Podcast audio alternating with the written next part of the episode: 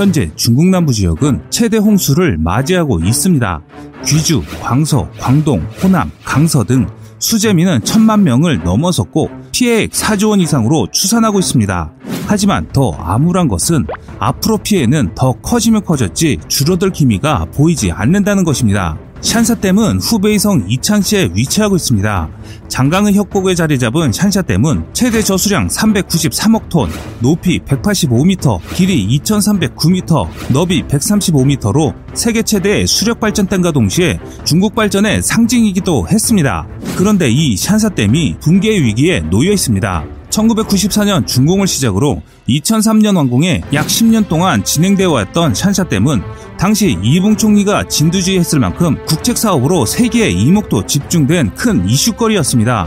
하지만 전문가들의 조언을 무시하고 공사를 강행한 결과 부실공사 의혹은 끊이질 않았습니다. 중국 건축과학연구원 황샤오쿤의 말에 따르면 이창할의 지역은 달아나라 할 만큼 그는 경고하고 있습니다. 또한 수압과 부실공사로 인한 샨샤댐 변형을 인정했지만 중국의 명분 때문에 해체는 불가하다고 밝혔습니다.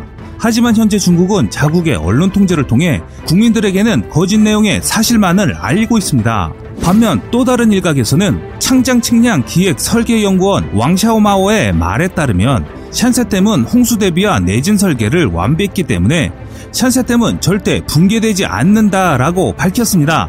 하지만 현재 상황은 붕괴 쪽으로 흘러가고 있는 것이 사실입니다. 만약 샨샤댐 붕괴가 현실이 된다면 어떻게 될까요? 샨샤댐이 붕괴되면 초당 이천삼백칠십만 세제곱미터가 넘는 물이 시속 백 킬로미터에 달하는 속도로 주변 도시인 이창에 유입되고 열 시간 후 우한과 난징으로 확산됩니다. 피해 예상 지역에는 군사시설과 공업시설 밀집이 대부분으로서 샨샤댐 붕괴에 따른 중국 동해 지역과 원자력 발전소를 타격할 수 있다고 합니다. 아마도 하늘이 중국이 전염병을 퍼뜨린 죄를 단죄하기 위해 지금과 같은 시련을 주는 것 같은데요. 인터넷, 유튜브 등을 보면 샨샤댐이 붕괴되면 샹하이 주변에 위치한 원전이 손상되어 방사능 물질이 한국에 도달하여 피해를 받게 된다는 이야기가 있습니다. 양쯔강 하류에 상하이가 위치한 것은 맞으나 상하이에 위치한 원자력 발전소는 상하이에서 떨어져 있어 홍수 피해를 받을 정도의 위치는 아니라고 하는데요.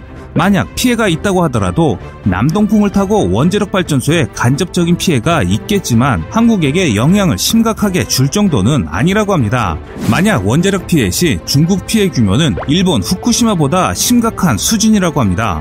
어찌됐든 원자력 발전소는 무사하기 바라는 마음입니다. 그럼 중국의 샨샤댐이 붕괴된다면 한국과는 어떤 관계가 있는지 알아보겠습니다. 현재 샨샤댐 피해 지역에는 중국이 그동안 심혈을 기울여 진행해왔던 첨단 군사시설이 밀접해 있습니다. 학계에 따르면 이번 샨샤댐이 파괴되면 중국의 군사력이 최소 삼십 퍼센트 이상은 감소할 것이라고 합니다. 말 그대로 샨샤댐의 붕괴와 동시에 해당 지역은 삽시간에 수몰되기 때문에 미처 대피하기도 어려울 뿐더러 현재 중국 정부는 국민들을 안심시키기 위해서 대피 명령도 자제시키고 있기 때문에 군사시설에 있는 장비를 이동시키는 것도 쉽지 않은 상태입니다. 만약 중국군이 대규모 이동하는 모습을 국민들에게 보이게 된다면 중국은 말 그대로 아비규환이 될 것입니다. 피해 예상 인원만 사억 명 이상이기 때문에 흔히들 말하는 무정부 상태의 혼돈의 시대를 맞이할 것이기 때문입니다. 그럼 중국이 수십 년 동안 쌓아온 중국의 군사력이 어느 정도인지 궁금하지 않을 수 없습니다. 댐 하나로 한 나라의 명운이 왔다 갔다 한다고 하니 옆 나라이긴 하지만 가슴 아픈 것은 사실입니다. 얼마 전 신중국 건국 칠십 주년 열병식에 등장한 오백팔십 개 무기를 보면 중국이 얼마나 군사력을 팽창시켰는지를 알 수 있는데요. 이 가운데 가장 관심을 끈 건 최초 공개된 대륙간 탄도미사일 둥펑 사십일입니다. 길이 십육 점 오 미터, 직경 이 점 팔 미터, 사거리 최대 만 오천 킬로미터이며 핵탄두 열 개를 탑재할 수 있습니다. 워싱턴 디씨 등 미국 대부분 지역이 둥펑 사십일의 사정권에 들어가기 때문에 중국의 가장 강력한 무기 중 하나입니다. 스톡홀름 국제평화연구소의 추정에 따르면 지난해 핵탄두 보유수에서 미국은 육천사백오십 발, 중국은 이백팔십 발로 격차가 아직 큰 상태입니다. 그러나 미국을 직접 타격할 수 있는 핵미사일을 공개했기 때문에 이제 핵탄두의 숫자는 큰 의미가 없다는 분석입니다. 또한 미 항모전단을 목표로 삼는 항공모함킬러 둥펑 십칠 초음속 미사일도 등장했습니다. 괌까지 비행할 수 있는 무인정찰기 디 알 에이트도 개발한 상태입니다. 신형 대륙간 탄도미사일과 더불어 미국과의 군비 경쟁에서 게임체인저로 꼽히는 게 무인 드론인데요. 열병식에는 우젠팔로 초음속 무인 정찰기로 추정되는 드론이 등장했습니다. 미국령 괌까지 정찰할 수 있는 비행거리를 보유하고 있는 것이 특징입니다. 드론은 레이더에 잘 잡히지도 않고 사우디아라비아 정유시설 공격 사례처럼 언제든지 폭격용으로 활용될 수 있는 비대칭 전력으로서 미 해군 항공모함에도 위협적인 존재로 부상하고 있는 무기체계입니다. 스텔스 전투기 젠 이십은 미국에서 절취한 기밀 정보를 바탕으로 개발됐다는 풍문이 있을 만큼 미국의 스텔스 전투기와 매우 흡사한 모양을 갖고 있습니다. 미국의 에프 삼십오에 대응하는 전투기이지만 실제 전투 능력은 엔진 성능 등에서 미군기보다 떨어지는 것으로 알려져 있습니다. 그렇지만 약체로 지적됐던 중국 공군의 위상이 크게 올라가고 있음은 부인할 수 없는데요. 젠 이십 외에도 풍 육 엔 장거리 전략폭격기도 개발되었기 때문에 인민해방군의 무게중심이 육군에서 공군으로 옮겨지고 있다는 것이 중요한 사항입니다.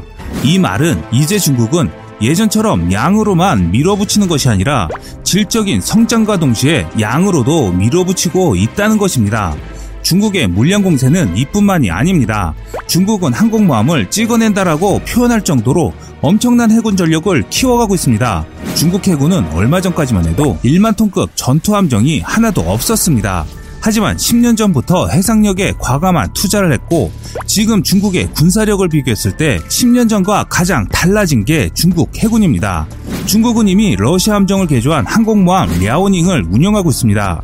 여기에 첫 국산 항모인 공공일 에이 함의 실전 배치도 임박한 상태로 향후 중국은 십오 년 내로 최소 다섯 척의 항모를 운영할 계획인 것으로 알려져 있습니다. 그래서 중국이 무서운 건 경이적인 물량 공세에 있다는 것입니다. 영국 국제전략문제연구소의 지난해 이월 연례보고서에 따르면 중국 해군은 이천십오 년에서 이천십칠 년까지 삼십칠만 사천이백 톤의 함정을 건조했다고 밝혔습니다. 같은 기간 미 해군이 건조한 함정이 십팔만 천삼백 톤인 것을 감안한다면 두 배가량 많은 함정을 건조하고 있고 더욱 충격적인 것은 이 추세는 당분간 지속될 것으로 전망되는 것입니다. 이것이 가장 중요한 사항입니다. 블룸버그 통신은 중국을 압박하는 미국에 대해 중국 군사력의 가장 강력한 부분을 과시하는 동시에 동북아 주변국에 대한 위협 효과도 있다라고 분석했는데요. 가장 먼저 위협을 느끼고 있는 것은 타이완일 것입니다. 특히 열병식에 등장한 무기 가운데 육군의 타입 십오 전차에 주목할 필요가 있는데요. 타입 십오 전체의 스펙은 천구백육십 년대 전차 수준밖에 안 됩니다. 백오 밀리미터 주포의 무게도 삼십오 톤 정도에 불과하지만 이 무기를 열병식에 배치한 이유가 바로 타이완 상륙용으로 활용할 수 있다는 속내를 내비친 것으로 분석되기 때문이죠. 물론 국내적으로는 티베트의 고지대에 보병과 함께 배치될 것으로 예상되지만 이런 무기를 대외적으로 보이는 것은 영토 확장의 의지를 보인 것이나 마찬가지입니다. 지난 칠월 오일 중국 군사과학원 부원장 레어위안 소장의 말에 따르면 미국의 항공모함이 서해에 진입한다면 중국군의 훈련 표적이 될 것이며 인민해방군은 제발로 걸어 들어오는 미 항모를 온전하게 돌아가지 못하게 만들겠다고 밝혔습니다. 또한 중국은 미 국무장관의 남중국해 자유통행권 주장과 일본과의 센카쿠 열도 분쟁에서도 강경하게 대응하고 있습니다. 중국이 경제성장에 따른 자신감을 군사적으로 표출하기 시작한 것인데요. 중국은 세계의 군사변혁에 발맞춰 과거의 거대 육군 중심주의에서 탈피해 해군, 공군, 이포병을 강화하는 방향으로 미래형 첨단 전략화를 위해 노력하고 있습니다. 중국은 천구백팔십팔 년부터 이천오 년까지 사 차에 걸쳐 병력 감축을 추진했습니다. 이천삼 년부터 이천오 년까지 이십만 명 감군을 진행하면서 이천오 년 이후에는 병력을 이백만 명 수준으로 유지하고 있는 상황입니다.